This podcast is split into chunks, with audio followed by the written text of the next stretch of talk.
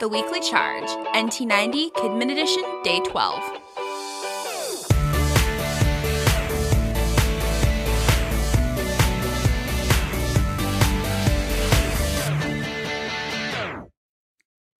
Hi, I'm Jen, and welcome to the Nappanee Missionary Church's NT90 Challenge, Kidmin Edition. It's day 12 of our 90 day reading plan, and we're in week two. If you're just finding us, you may want to go back and start with day one. I'm here and you're here, and today we're reading John chapter 4, verses 46 through 53. We'll be reading from the New International Reader's Version of the Bible. If you'd like to read along but don't have the version of the Bible, we have a link to this passage in this episode's description, or you can find it at BibleGateway.com. Today, we are going to hear about a miracle that Jesus performs for an important man, a royal official. It's a short story, and when we have a short story like this, we will read the passage twice to give you time to really think about what we're talking about. This man traveled over 15 miles when he heard that Jesus was near. Could you imagine what he was thinking as he was on his way to see Jesus? Could you imagine what he was thinking as he returned home? As we read, imagine the thoughts of this man as he traveled. Put yourself in his shoes and imagine. As we read, you might hear some things you already know about this story, and you might hear some things that are new information for you. No matter what, as we read, take some time to pray and ask God to show you something new or remind you of something important you already know about. Ask God to speak to you through His Word. John 4 46 through 53.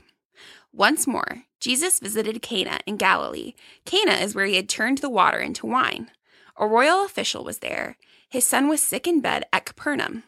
The official heard that Jesus had arrived in Galilee from Judea, so he went to Jesus and begged him to come and heal his son. The boy was close to death. Jesus told him, You people will never believe unless you see signs and wonders. The royal official said, Sir, come down before my child dies. Go, Jesus replied, Your son will live. The man believed what Jesus said, and so he left. While he was still on his way home, his slaves met him. They gave him the news that his boy was living. He asked what time his son got better. They said to him, Yesterday, at one o'clock in the afternoon, the fever left him. Then the father realized what had happened. That was the exact time Jesus had said to him, Your son will live. So he and his whole family became believers. Okay, we've listened to this passage once. Now let's hear it one more time. Really think about how this father must have felt as he traveled to see Jesus and then believed in Jesus and had to make the long trip home to see if his son was alive. Let's read it again.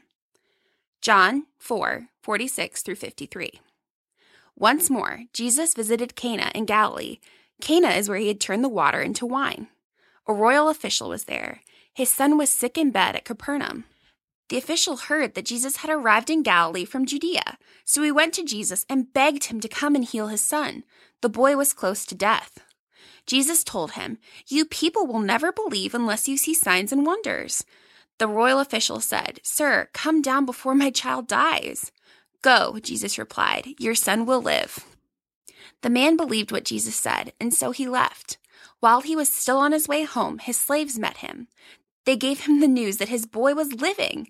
He asked what time his son got better. They said to him, Yesterday, at one o'clock in the afternoon, the fever left him.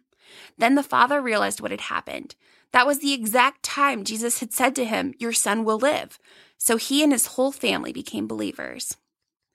Thanks for listening, friends. Remember, new episodes will appear on our website, nmckidmin.com, and in your podcast app every morning and the website where you can find the reading plan for kids and adults, plus lots of other resources about this NT90 thing we're doing, can be found at nmc.church/nt90.